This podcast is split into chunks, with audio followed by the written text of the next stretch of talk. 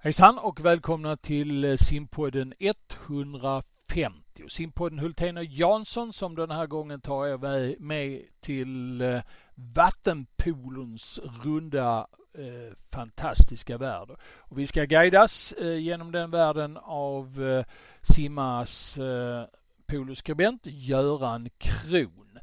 Eh, efter det samtalet som eh, vi utlovar varande väldigt intressant så blir det också en liten nyhetssammanfattning runt simningen och idrotten i världen.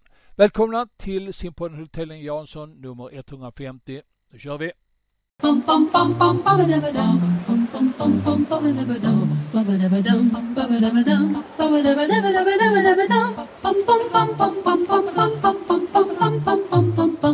Team Arena, Carbon Swipe simglasögon, Carbon Flex baddräkter och badbyxor, Sara Sjöström Edition. Ja, allt hittar ni på swimstore.se. Nu ska vi snacka simning. Ja, om de gör det bättre, det vet jag inte, men de gör det oftare. Det är omänskligt. Ja, men det gör vi Bosse, vi trummar på. Simpodden, Hultén och Jansson. Sådär ja, då är ni välkomna till simpodden Hultén och Jansson, upplagan nummer 150. Och eh, eftersom vi på något sätt har någon form av jubileum idag så ska vi ju fira det med att eh, plocka in en gäst och en eh, annan idrott. Om vi nu ger oss ut lite i, i simvärlden så landar vi på vattenpolo. Första gången så ska vi snacka vattenpolo med, med, med ackuratess i den här podden. Göran Kron, skribent eh, på simma när det gäller vattenpolo eh, då och då. Välkommen till simpodden Hultén och Jansson. Tack så mycket. Mm, kul att eh, få träffa dig här. Eh, och eh, vi ska snacka vattenpolo. Vi ska snacka vattenpolo dåtid, nutid och kanske lite framtid också. Vi får se var vi landar någonstans. Och Jansson, välkommen du också. Du ser väldigt Tackar. allvarlig ut idag. Ja, men jag är lite lycklig. Jag har lyckats eh, montera en, en hylla och den blev bara lite sned. Okej. Okay. Var ja. det från det stora möbelföretaget i Småland eller? Nej, nej, den var en egentillverkad hylla. Mm. Ja, ja. Vad bra. Att, och sen gjorde jag första eh, simningen open water igår afton eh, i en liten kärn med 22 grader i vattnet så jag körde utan våtdräkt. Låter gott. Ja, det var perfekt. Mm. Göran, du, du, du sitter hemma och jobbar förstår jag? Ja. Mm. Har du I Haninge. Mm. I Haninge. Eh, ja, vi fick möjlighet att eh, jobba hemma så mycket det går. I stort sett från att eh, coronakrisen inträdde. Vi eh, ska hålla oss så mycket som borta från tunnelbanor och pendeltåg och bussar som möjligt här i storstan. Och eh, det gör vi. Jag har inte åkt något kommunalt sedan det inträdde. Så man får nöta en del bil och motorväg här inne i Stockholm naturligtvis. Men jag jobbar hemma så mycket det går. Vi ska väl göra en liten kort presentation också av eh, dig då. Eh, du kommer ursprungligen var då ifrån? Född och uppvuxen i Linköping. Mm. Kanske Började kan höras ja. lite på dialekten. Ja, säkert, säkert. Mm. Mm. Eh, började simma eh, 66. Eh, gjorde mitt första SM i Sundsvall 70 tror jag. Och avslutade simkarriären kan man väl säga 76 med gott resultat i Göteborg eh, på SM. Eh, var tvåa på 200 medley och femma på 200 fjäril det året. Så att eh, var med 77 också, men då hade jag i stort sett slutat träna simning och då var det mest inriktning mot andra vattenidrotter. Jag minns dig första gången, eh, det var väl på Klippan simcenter va? Du gick där ja. på gymnasiet. Jag sökte faktiskt redan första året 71 då, men kom inte in utan fick vänta ett år. Så jag var 72 till 74 där under Paleski då. Mm, mm. Då fick du gå en hård skola. Ja, jag, jag hade ju Björn Pettersson som tränare i Linköping så att eh, det, jag tyckte det var ganska lätt där nere faktiskt. Det var ganska mjukt och fint att komma ner till Paleskis träning då menar du? Ja, då. Nej då, men det, det var bra det också. Det var, det var som det ska vara. Ja, ja SM-silver eh, på eh, 200 medley, det är inte fy skam ju. Nej, det var lite konstigt det året i och för sig för man eh, tog bort eh, ett antal grenar till OS i eh, Montreal, bland annat 200 medley. Så att det var ett tunt startfält och eh, jag trodde väl att jag hade en chans att ta guldet där men eh, Anders Norling kom hem från USA och gjorde ett medleylopp som han aldrig hade gjort förut och han eh, simmade fyra sekunder snabbare än mig på bröstsim på 50 meter så att det var det som knäckte mig få stryk av en brödsimmare på medley. Ja, det är inte lätt. Ja, ja, Men du, efter den här då eh, riktigt hyfsade simkarriären, då blev det andra simidrotter sa du. Det var inte direkt konstsim och, och eh, simhopp utan det blev vattenpolo istället. Ja, konstsim har jag varit på också, men, men eh, det var framförallt vattenpolo då. Men det var, och det var ju så här att redan sent 60-tal. Så eh, vi eh, glada laxar där i Lass, vi var mycket i simhallen och eh, det erbjuds träning i vattenpolo torsdagskvällar. En och en halv timme efter att simträningen var slut och då var man kvar och sen tränade man vattenpolo i en och en halv timme och så kom man hem vid halv elva och var rätt sliten. Så att eh, man lärde sig det där med vattenpolo väldigt tidigt och eh, sen hade vi i Östergötland eh, lite JDM och DM-matcher och sånt där. Det var inga lag som var med i seriesystemet då, förrän lite senare. Nej, men eh, så vi, eh, vi, vi latchade polo emellanåt och hade med oss det så att säga, innan det blev mer seriöst. Mm. När blev det mer och, seriöst för dig? Ja, det blev det faktiskt när NKK, Norrköping, eh, knackade på dörren och undrade om jag ville vara med i deras juniorlag som hade bildats. Det var sex eller sju killar i samma ålder som slutade simma det året. Och de eh, hade spelat pool också. Nu ville de bilda juniorlag så vi var med i JSM då för första gången. Mm. mm. Och sen var det... Eh, ja... Jag kommer ju till det här sen hur det var på den tiden. Det var ju, Stockholm har ju alltid varit dominerande i pool eh, tillsammans med ett antal, ibland uppstickare från Eskilstuna, Göteborg, Malmö, Västerås och så vidare. Men eh, vi kom hem från slut, vi tog till slutspel och kom hem med 8,86 i målskillnad så att eh, då förstår man ungefär hur det gick. Det var de eh, killarna som då spelade i juniorlandslaget som vi mötte då från Neptun och Västerås och andra lag. Så. Mm, mm. Ja. Mm. Men sen var det, sen var det värnplikt 74-75 och då började jag även med sporten marin femkamp. Eh, och tävlade där sen i, fram till och med 1980. Blev militär världsmästare två gånger individuellt och tre gånger i lag. Och fick åka runt hela världen på den idrottens bekostnad. Det var roligt. Kan du kort bara berätta vad det är för grenar som man uh, genomför på, i den idrotten? I marin, marin femkamp? Ja. ja, det är ju två simgrenar då. Det var ju det jag red på. Så det är livräddning 75 meter och det är hindersimning 125 meter. Livräddningen då med kläder som tas av efter 50 och eh, hindersimningen med fenor. Eh, inte, finns inte i någon annan idrott mig vetet om de två grenarna. Sen är det hinderlöpning, en gren då. Det är eh, sjömanskap, en gren där man utför sjömansmässigt handlag från, från land och i roddbåt en bana, en, en, en, en, testbana skulle man kunna säga, på tid. Och sen är det en gren som kallas för amfibielöpning då, som är en, en, en gren där man springer, skjuter, paddlar och kastar handgranat. Så det är väldigt komplext i sig. Fantastiskt rolig idrott. Nästan lika rolig som vattenpolo. Mm. Och där blev du alltså världsmästare två gånger? Ja, mm. faktiskt. Ja. Det var roligt. Mm. Man bugar. Världsmästare. Ja. 8 till 10 nationer som deltagit i det ungefär så att det är en ganska liten sport. Mm. Mm. Men det, det, är jämförbart med andra sporter som vi ibland brukar beröra mm. här också. Men det ska vi inte göra idag. Eh, du, eh, så efter det här då, efter den här karriären om vi kan kalla det så blev det lite jobb sen, utbildning. Ja, vattenpolon eh, tog ju fart där eh, naturligtvis 75 då och då var det ju på, mer på allvar och då var det division 1-spel alltså under högsta ligan i Sverige och eh, i, Linköping och Norrköping. Sen så kom jag in på Boströms idrottsfolkhögskola 79 och ehm, då var det ju lätt att gå ner till Eriksdalsbadet och träffa polofolk där så att det var det polisens vattenpolo som var på gång rejält då med Bosse Jutner som tränare och ehm, vi var en 20-25 killar som tränade riktigt bra tillsammans. Det var riktigt roligt. Åkte på träningsläger eh, flera gånger per år och eh, ja, man fick ett jättelyft för, för, för det så att säga. Och eh, fortsatte med det då i polisen fram till simlinjen, inriktning vattenpolo, start kom jag in då på eh, 84. Så 84 till 86 gick jag GH. Och he, under hela den perioden så var jag spelare och spelande tränare i polisen.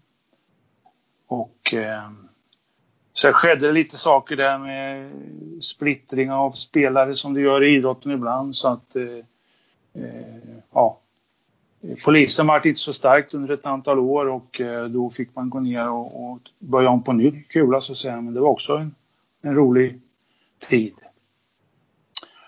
Och efter GH då så sökte man jobb här uppe i Stockholm. Man vill ju gärna inte flytta någon annanstans när man har fått så mycket annat här. Så då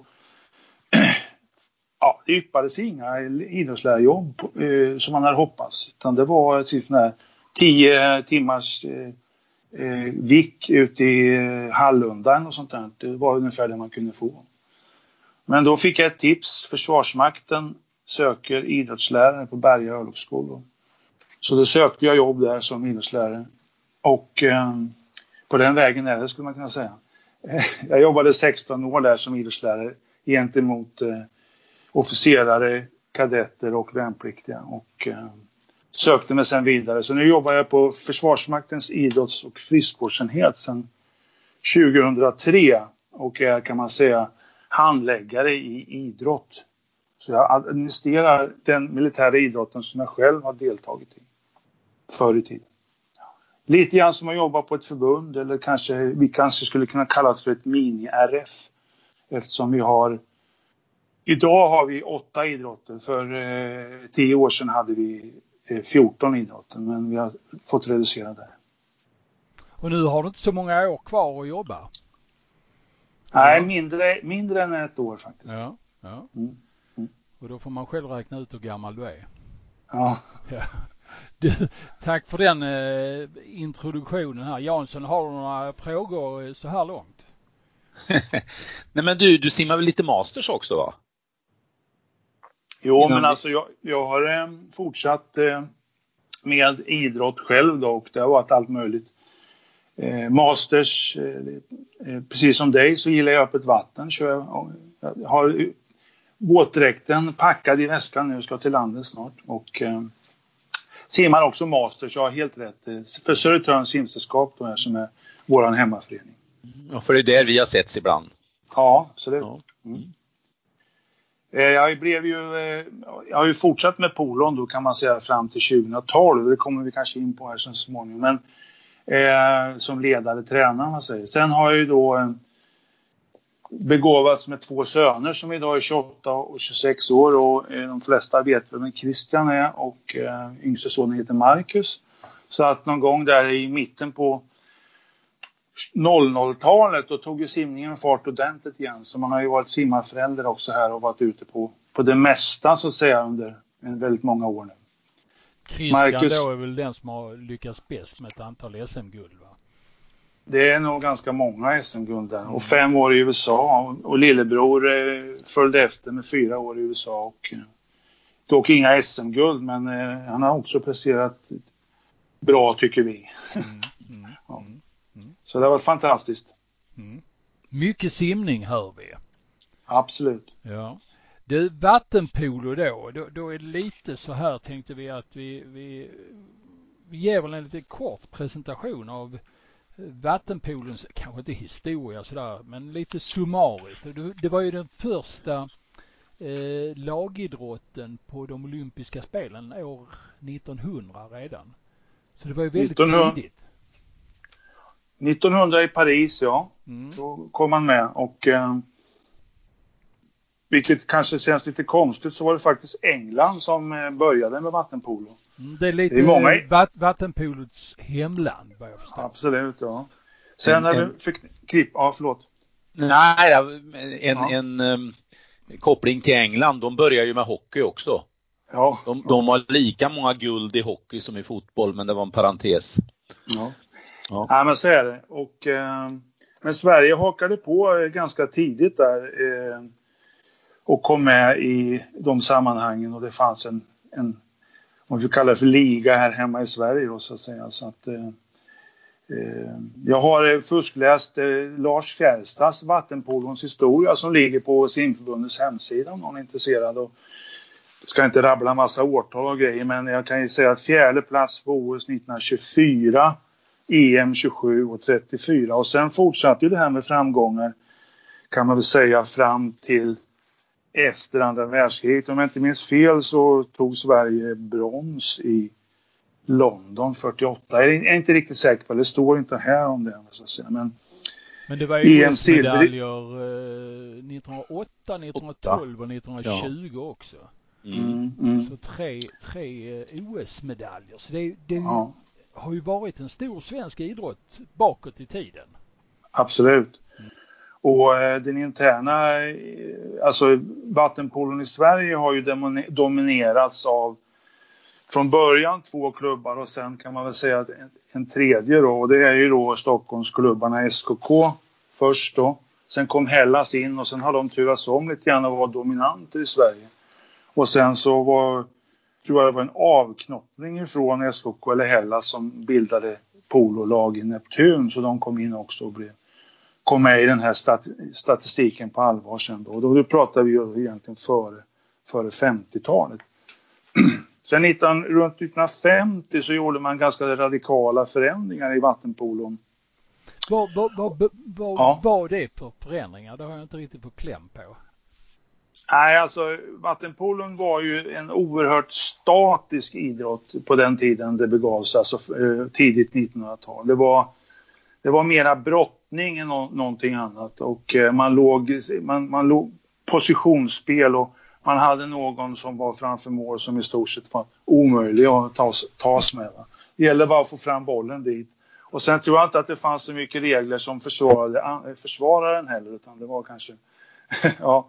Men eh, det var alltså, man, man, gjorde förändringar som innebär att man eh, fick ett rörligare spel helt enkelt på, i början på 50-talet. Och eh, simningen vart mer viktig om man säger i vattenpolon också. Var, var det då influenser från exempelvis Ungern och så som spillde över till Sverige eller hur, hur uppstod sådana här inriktningar? Ja, jag vet faktiskt inte exakt vad, vad det är, men de lagen som, som dominerade när det här var infört, det var Ungern precis som du säger, men även Sovjetunionen, Jugoslavien, DDR och Rumänien nämner man. Och det enda icke-öststatslandet som hängde med bra på den tiden, det var Italien. Då. Så att eh, det var ett ganska fåtal nationer som, som hängde med där. Sen har vi ju, har ju alltså, resten av världen kommit i fatt så att säga. Men, eh, men man kan väl säga att, att eh, eh 1950, från 50 fram till sent 70-tal så, har det var, så var det liksom en typ av polo som spelades än vad som görs, görs idag. För sen har det ju vattenpolon blivit ännu mera rörlig och flexibel. För på den här tiden så var det så att om någon fick ett frikast, vilket ju förekommer ganska ofta i vattenpolon, då fick ingen spelare röra sig på plan innan frikastet var lagt. Och om bollen hade åkt iväg så skulle den dit den, där, den spelaren som skulle lägga frikastet. Så det var väldigt statiskt. Det var ungefär som ett schackspel man flyttar runt pjäser. Idag är det ju, virvlar man ju på plan, man rör sig så mycket som möjligt och så vidare. Och det, den förändringen skedde kan man säga sent 70-tal om jag har fattat det rätt. Det var egentligen innan jag, jag vet själv när vi spelade på 70-talet, sent 70-tal. Då var det det här, ligg still, du får inte röra dig innan frikastet är lagt. Sen kom den regelförändringen. Så in på 80-talet så var det ett mycket, mycket mer rörligt spel. Mm. Och idag är det ju fullfjädrade superatleter som är vattenpolospelare. Eh, ja, jag tror väl att jag tror väl med, med oavsett vilken tid man har varit i så tror jag att eh, vattenpolospelare har ansetts som ganska tuffa och vältränade människor. Alltså det är, de allra flesta har nog tyckt att och fasen ge sig i där i det där vattnet och sen bråka om det här och bli nedtryckt och sånt. En polospelare bryr sig ju inte om det, men, men den normale medelsvensson tycker ju att det här är grymt och det måste vara det värsta som finns. Och jag tror också man har gjort mätningar på den fysiska kapaciteten genom årens lopp och sett att vattenpolospelare ligger ganska högt. Så är det. Men eh, naturligtvis idag eh, de internationella toppspelarna fullfjädrades proffs som tränar 8 timmar om dagen, 68 timmar om dagen i vattnet. Eller vad ska jag säga, 4 till 6 timmar i vattnet och 2 till 3 timmar på gymmet. De, de är ju, eh, ja, de är ju superatleter. Hur, hur, många nationer tror du runt om i världen eh, liksom har seriös landslagsverksamhet? Om du skulle... Jag kan säga att i, förutom Sverige då, som inte har en landslagsverksamhet, vilket vi kanske kommer till, så tror jag att alla länder i Europa har det. Jag, jag vet inget land som inte har ett landslag, förutom Sverige. Eh, Norge kanske också. Men, eh, och sen när man tittar sig runt i världen så går det över till eh, Amerikasidan så nordamerikanska länderna och eh, karibiska länderna, eh, de flesta har och väldigt många i Sydamerika också. Afrika, det är om vi säger norra och södra delen, Sydafrika, Egypten och sådana ställen. Och sen bort i Asien så är det ju, växter det ju, Kina, eh, Japan. Eh, det var ett lag med från Thailand här som skåpade ut vårt bästa klubblag exempelvis. Innebär det att det är ett ganska snålt fönster att ta sig in till ett internationellt mästerskap för ett land idag? För det är ja. inte så många nationer som får stanna, vara med va på Nej. Ett OS är ju, ett OS är ju enormt svårt att ta sig in. Ja. Jag tror att det är kanske är de sex bästa eh, länderna i Europa som är, är, kvalificerade till ett OS. Och sen är det ett eller två från Amerika, ett eller två från Asien och så vidare och ett från Afrika kanske, någonting i den stilen. Så att, Runt 16 lag kanske då? Ja, jag tror att det är 16 lag på OS på, på här sidan. Ja. Mm. ja. Du, eh, ja så har det rullat på sådär eh, och eh, den senaste piken i, i svensk vattenpolo var kanske 1980 när jag hade ett OS-deltagande som kom lite sådär med en bjudning på armbågen i och med att det var en del länder som inte var med. Va? Ja, deltagarna, Sverige var med i OS-kval men, men eh, missade det då.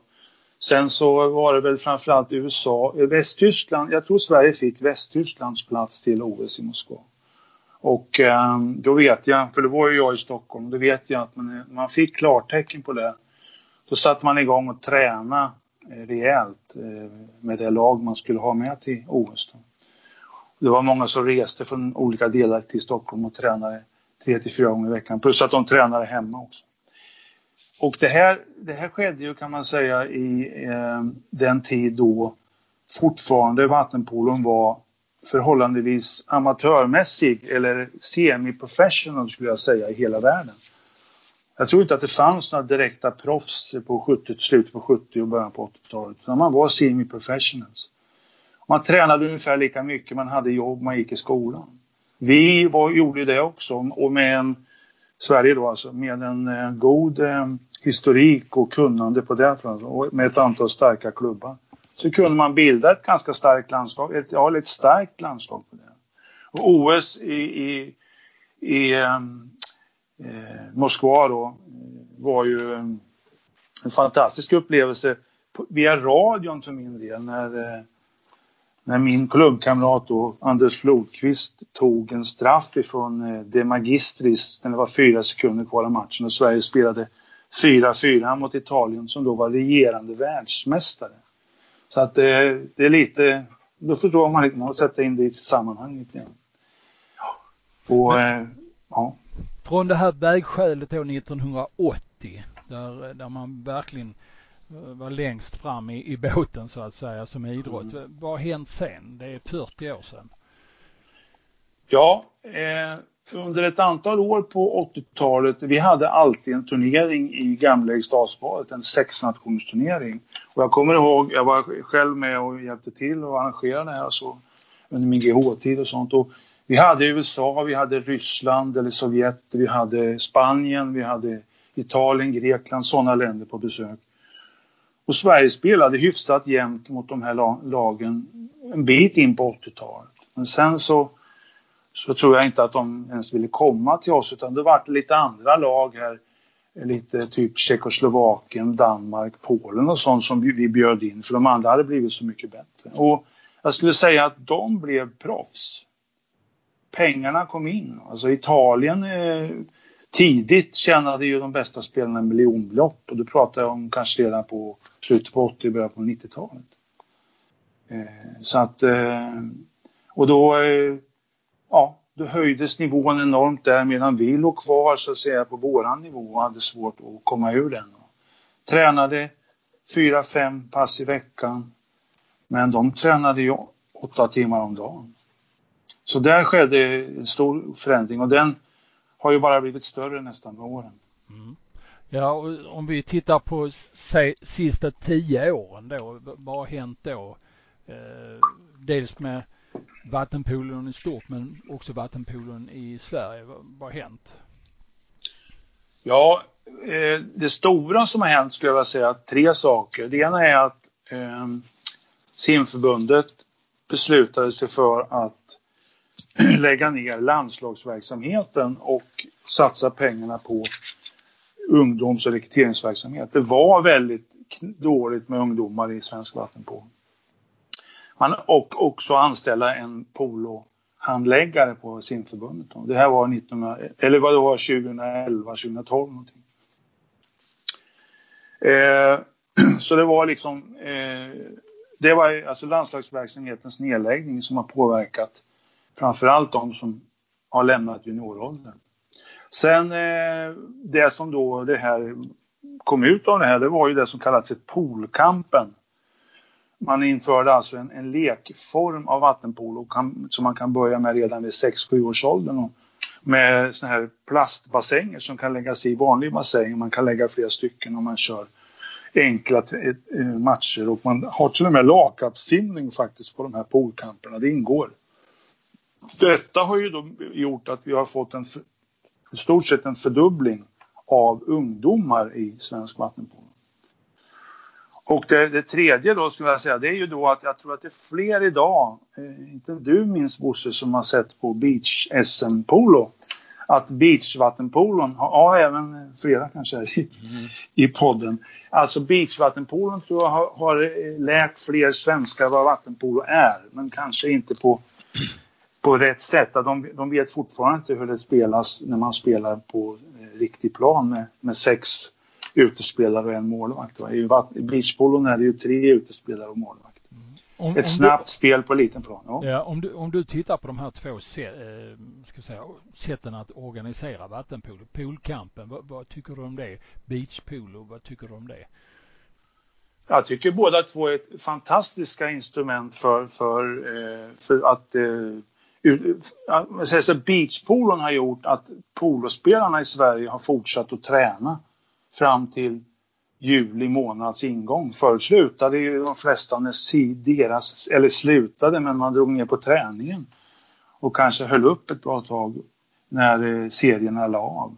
Men eh, och SM-finalerna eh, i van, vanlig vattenpolo så brukar ju spelas i maj. Och då är det alltså två månaders träning till, vilket är bra. Och sen, och sen polkampen då, ja, den har ju gett oss massor av nya ungdomar som, vet, som förstår vattenpolo och som har fyllt på i, i, i ungdomssystemen. Och det, innebär, det är ju också då att vi har ju då kanske eh, ja, nästan fördubblat antal, eller men säger så här, eh, vi har fått dubbelt så många ungdomsspelare i alla nivåer upp idag till junior, kanske till och med några har gått till i senioråldern sen poolkampen infördes. Vi har fått marginellt flera klubbar som håller på med vattenpolo, tyvärr. Men vi har fått fler lag i de klubbar som har vattenpolo på sitt program. Mm. Du, det innebär ju att då ser man ju framför sig att det snart måste återuppstå landslagsverksamhet. Eh, ja. Har förbundet, som du känner till, någon plan för det? För att det är ju också ekonomi inblandat när man tar nästa steg. Ja, absolut. Och, eh, jag var ju, fram till 2012 så var jag i någon form av sammanhållande för landslagsverksamheten på här sidan då. Vi fick ju abrupt sluta med senior och det som vi kallar för utvecklingslandslaget. Vi hade ju spelare ner till 15-16 år som representerade på seniornivå för att vi ville utveckla ett lag. Eh, Eh, men det, eh, i ärlighetens namn måste jag säga att det har ju funnits landslagsverksamhet. Vi har ju, vi har ju fortfarande genomfört ungdoms-NM för 15 och 17-åringar eh, under de här åren. Så att en, en landslagsturnering på ungdoms, ungdomsnivå får vi kalla det för. Men seniorverksamhet och man kallar sig juniorer upp till 19-20 år då, där har det inte varit någonting. Och eh, ja, jag vet inte om jag blir långrandig, men, men jag tar en sak till. Att eh, här har det ju nu de sista åren, inte minst det sista året, efterlysts att vi måste få tillbaks verksamheten igen. De här ungdomarna som nu har gått hela vägen, ska de sluta när de fyller 19 år? Vad, vad ska hända då? Vad ska de sikta på? Alltså, poolkampen, ett jättebra instrument för att få fram nya spelare, men de har nått en ålder nu att nu måste de få börja spela seniorlandslagsspel igen. Annars så kommer det här bara bli ett, ja, ett halvfiasko skulle jag säga. Bedömer du att det finns tillräckligt eh, intresse i simklubbarna, om jag uttrycker mig så, för att låta polon på klubbnivå växa? Jag tänker på träningstider, ekonomi, eh, matchning i media etc. Eller eh, det, kan det vara en eh, flaskhals? Alltså att det är kontraproduktivt så att säga att tillhöra en simklubb? Eh, ja, det, det, är delat där. Alltså det finns klubbar där det här fungerar enormt bra. Jag har ju själv varit verksam som tränare i tio år i Järfälla. Järfälla vill jag påstå är ett, ett, eh, mycket gott exempel. Även nu när de har fått sin nya 50 under ledning av Medley så jag tror jag att det fungerar eh, bra så att säga. Och, och eh, man har en, en, god dialog och ett gott samarbete med övriga för de har ju, de har ju Konsum också. Så att där, det fungerar bra och eh, många av de spelare som Järfälla förde fram, de kommer ifrån simleden om vi pratar om 7, 8 upp kanske till 10 år. Eh, sen finns det klubbar eh, som har jätteproblem att få, eh, få det här att fungera. Och sen tycker jag då tyvärr att det är alldeles för få simklubbar i Sverige som vågar ta, ta på sig och börja någon liten verksamhet i det här. Poolkampen exempelvis. Man behöver inte föda sina spelare ända fram till seniornivå. Tycker jag. Utan man skulle kunna föda dem till, till 10-12 års åldern och där väljer, alltså man skulle ha det som ett alternativ eh, eller komplement till övrig simträning. Och sen väljer man vad man vill göra. Är det så att man väljer vattenpolo, ja då kanske man får söka sig några mil till en annan stad eller så. Eller en annan klubb. Så, så att, ja. då, är, då är det lite så att vi är i, ska vi säga, ett vägval just nu för att eh, liksom ta hand om alla de som har kommit in genom de här eh, Eh, aktiviteterna, poolkampen och beachpool. De måste få ett nytt program, en, se en ny utveckling, se ett nytt eh, eh, scenario spelas upp framför sig för att fortsätta. Ja, eh, och exempelvis min gamla kom, eh, medkämpe Claes Jutner som vi ledde det här utvecklingsanslaget tillsammans då fram till 2012. Hellas har ju haft jättefin ungdomsverksamhet. Men menar, han har ju skrivit på simförbundets hemsida nu om, eh, om en, en artikel för något år sedan, eller om det var i höstas. Att eh, va, vi måste göra någonting, det måste hända någonting nu. Nu måste simförbundet förstå att eh, vi kan inte bara hålla på med alltså sån här eh, rekryteringsverksamhet. Vi måste kunna erbjuda, och jag menar sim, hela eh, svenska idrottsrörelsen, inklusive simförbundet, ska ju jobba för ett livslångt idrottande. Och då kan vi ju inte ha en idrott som slutar när man är 19. Eh, vi säger kan man spela vidare i, i, i nationella systemet, men det lockar inte på samma sätt. Jag tror det är omöjligt för konstsim, eh, simhopp, polo och få eh, det utrymme som skulle leda till att man skulle bli internationellt starka så länge man är en del av simidrottsfamiljen. Mm. Jag, jag, skulle jag sitta på den stolen med polo, då skulle jag jobba för att ha ett eget förbund helt enkelt. Mm. För då blir jag ju en starkare part i diskussionen med kommunen som måste tillgodose det likväl som simningen. Nu blir man under, om jag tittar i ett brett perspektiv, man blir hela tiden underordnad simidrotten som går före i alla lägen. Inom citationstecken. Ja, det är en fundering. Och, och det, är, det där har ju diskuterats många gånger men det har ju fallit direkt eftersom det inte finns mer än kanske 15-20 klubbar i Sverige som driver vattenpolo. Och det går inte att komma till RF och säga att vi blir ett eget förbund. Hur många klubbar är ni då? Ni bör vara minst 45 eller vad är det? Jag tror ja, det är, 20, 20, 21 stycken som har vattenpolo på programmet ja, just nu ja, enligt ja. simförbundets hemsida. Men det finns RF-förbund som är väldigt små. Ja.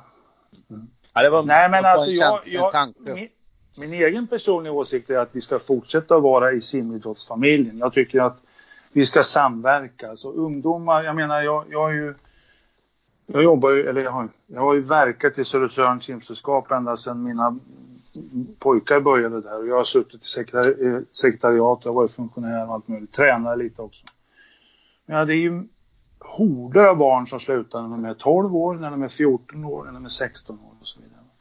Och eh, någon form av sidoaktivitet ska väl varje förening kunna ha och erbjuda och sen kan det leda till att man blir ännu flera Sen det här med det internationella utbytet. Alltså jag tror inte att ett land som Sverige kan se oss att vi ska vara med i OS på mycket, mycket hög, lång eh, tid framåt. Men vi ska åtminstone kunna åka ut i Europa och möta länder av vår egen kapacitet.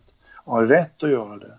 Exempelvis sådana länder som jag nämnde här, Danmark, Polen, eh, Belgien, Storbritannien och så vidare. Inte Italien, Ungern, Grekland, mm. USA. För de, de, är så skyhögt för oss att det, det är...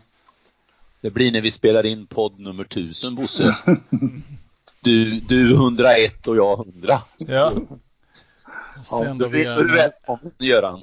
Då kör ja. vi en EM, EM-final från Dona Arena i Budapest, Sverige-Ungern. Ja, det kunde varit något. Mm. Mm. Du, ja, då, då är det ju så här då om vi på något sätt ska försöka göra en conclusion av det här att eh, ska svensk vattenpolo gå vidare så krävs det eh, organisation, krafttag och eh, idéer framåt här nu och en ordentlig plan som Sickan brukar säga.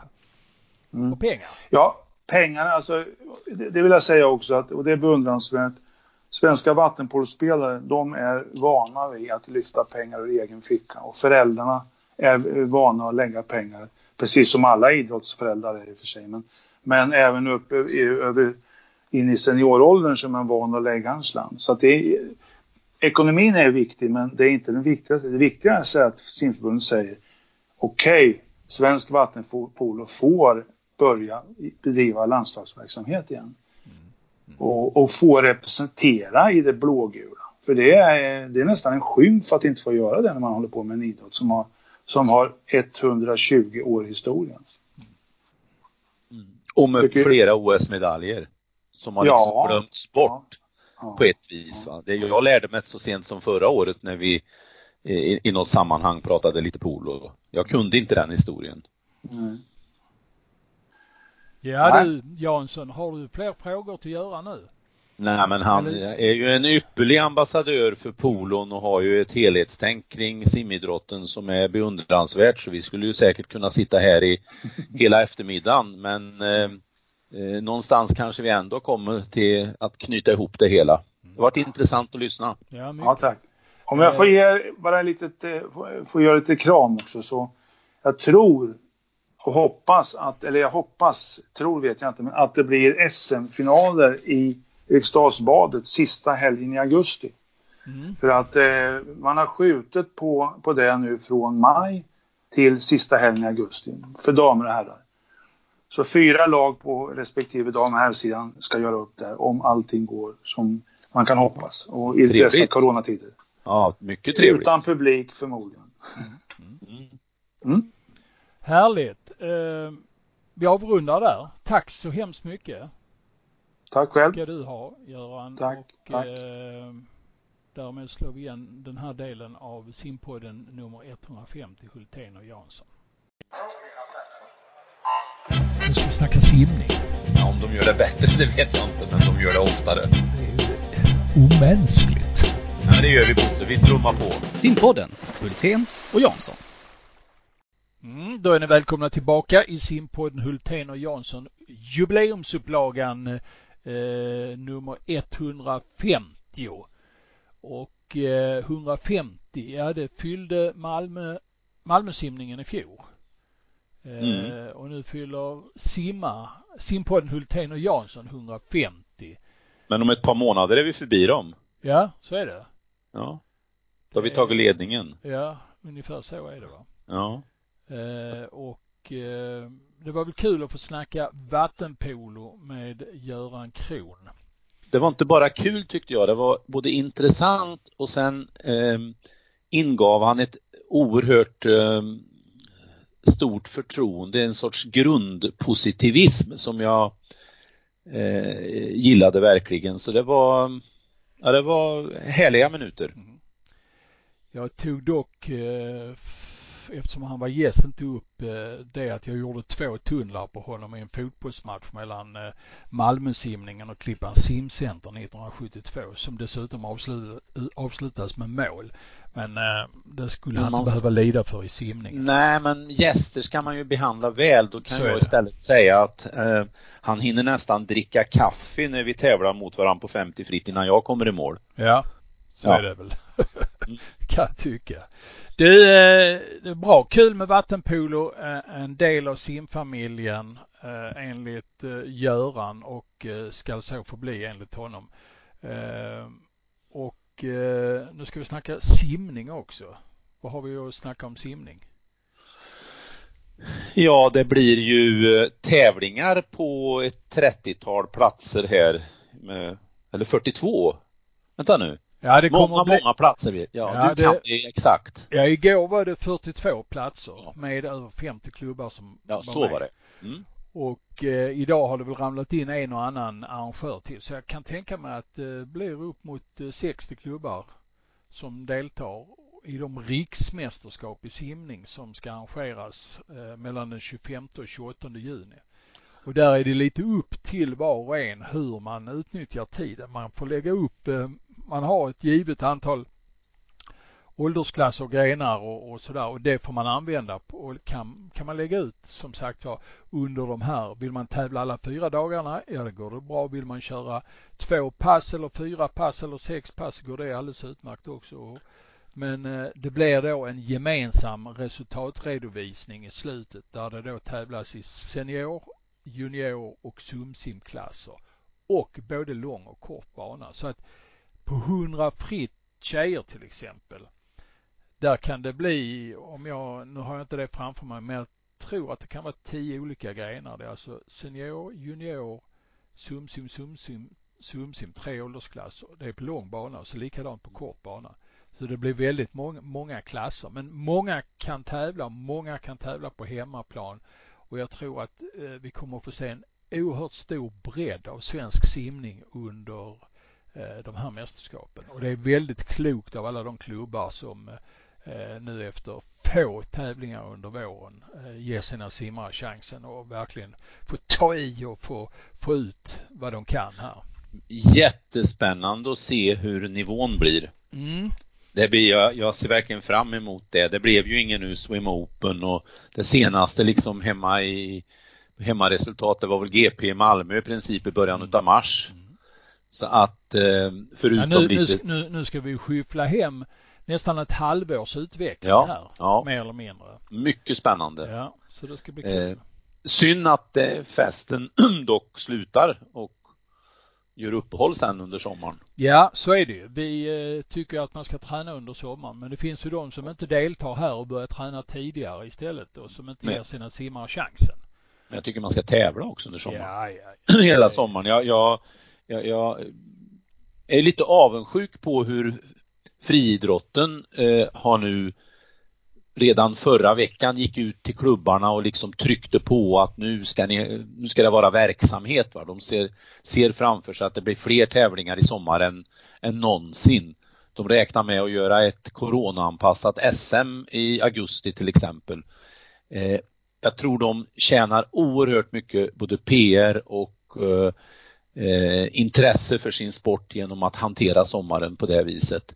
Eh, så det hade ju varit kul om, om man hade tänkt lite längre tidsperspektiv på simningen också när det gäller tävlingarna. Men nu får vi vara glada av att det blir som det blir nästa vecka. Mm. Eller nästa vecka igen kanske eller ja, det är. Den 25 till 28. Ja, Där får man ju som sagt var lägga upp det hur man vill. Om man vill tävla fyra dagar, tre dagar, två dagar, en dag. Man vill köra ett, två, tre, fyra, fem, sex, sju, åtta pass sådär. Och som, som jag nämnde, jättenyfiken på resultatnivån. Mm. Det blir oerhört spännande att gräva i de resultatlistorna. Det blir kul. Mm. Jaha, vad hade du mer på hjärtat? Nej men vi, vi fick ju en liten eh, nyhets eh, vad heter det, information här i eftersnacket med Göran. Mm. Eh, Polo ska ju vara med på eh, vinter-SM-veckan i Borås. Och det är ju spännande. Mycket, det var ja. jätteroligt att få reda på. Ja. Och, och framförallt att det blir utav. Mm. Ja, både för damer och herrar om jag förstod det rätt. Så måste det ju vara naturligtvis. Ja. Eh, eh och Ska du titta? Man, mer om den informationen kan man ju läsa på eh, SM-vecka Borås vinter. smveckan.se Borås 2021. Och Borås har ju varit duktiga på att genomföra sommar-SM-veckan när det har varit där så att mm. det kan nog bli en, en, en härlig idrottsfest. Ja. Eh, SM-veckorna som SVT genomför är ju något som har växt, blivit populärare och eh, för många förbund nästan årets viktigaste tävling. Mm. Ja, jag är inne och tittar där nu och ser alltså att vattenpolo har dykt upp där. Det är jättetrevligt. Men då ja. är det den riktiga vattenpolon. Ja, du menar att beachvattenpolo är inte riktigt? Nej, men det, det är beachpolo utan det är ju den olympiska ja. vattenpolon som man spelar där. Mm. Och det är jättebra. Mm. Ja, så att ehm, så ser det ut. Ja, sen mer, du frågar mer. Ja, eh, jag, jag är ju jag är intressant, jag, jag, är nyfiken på alltid hur de journalistiska avvägandena eh, görs och, och, med vilka grunder och så och då har jag valt att eh, lite grann göra ett lite räkneexempel på Therese Johaug som ikväll ska springa 10 000 meter i Oslo. Eh, intressant steg ett därför att eh, arrangörerna där har tidigare varit benhårda på att tidigare dopingavstängda inte får vara med. Men här har de gjort ett undantag mm, i den meningen att de menar på att hon var nog inte dopad. Det är ju, ja, det är Norge det. Men det, det, det intressanta är att hon sprang på 32.20 förra året. Eh, nu ska hon försöka komma ner mot en EM-kvaltid på 31.50 och då kan man ju då konstatera att 31.50 på dryga 30 minuters arbete, det är nästan tre minuter över världsrekordet dryga två och en halv minut över. Om vi skulle halvera arbetstiden och säga att eh, hon skulle man skulle tävla i runt 15 minuter och titta på vårt eget 1500 frisim så motsvarar ju någonstans det en prestation runt 17 minuter för damer. Och med all respekt för de som simmar på 17 minuter så höjer vi ju inte ögonbrynen på en sån insats ur ett internationellt sportsligt perspektiv. Men i det här fallet så har man ju, är det ju för att det är Therese Johaug och den upphåsningen och för att inga springer så fort, varken i Norge eller Sverige. Och då helt plötsligt så framställs det som att det är en sån imponerande prestation och då ska man ju komma ihåg att en skidåkare springer ju, tränar ju väldigt mycket löpning. Så det är inget konstigt att de kan löpa.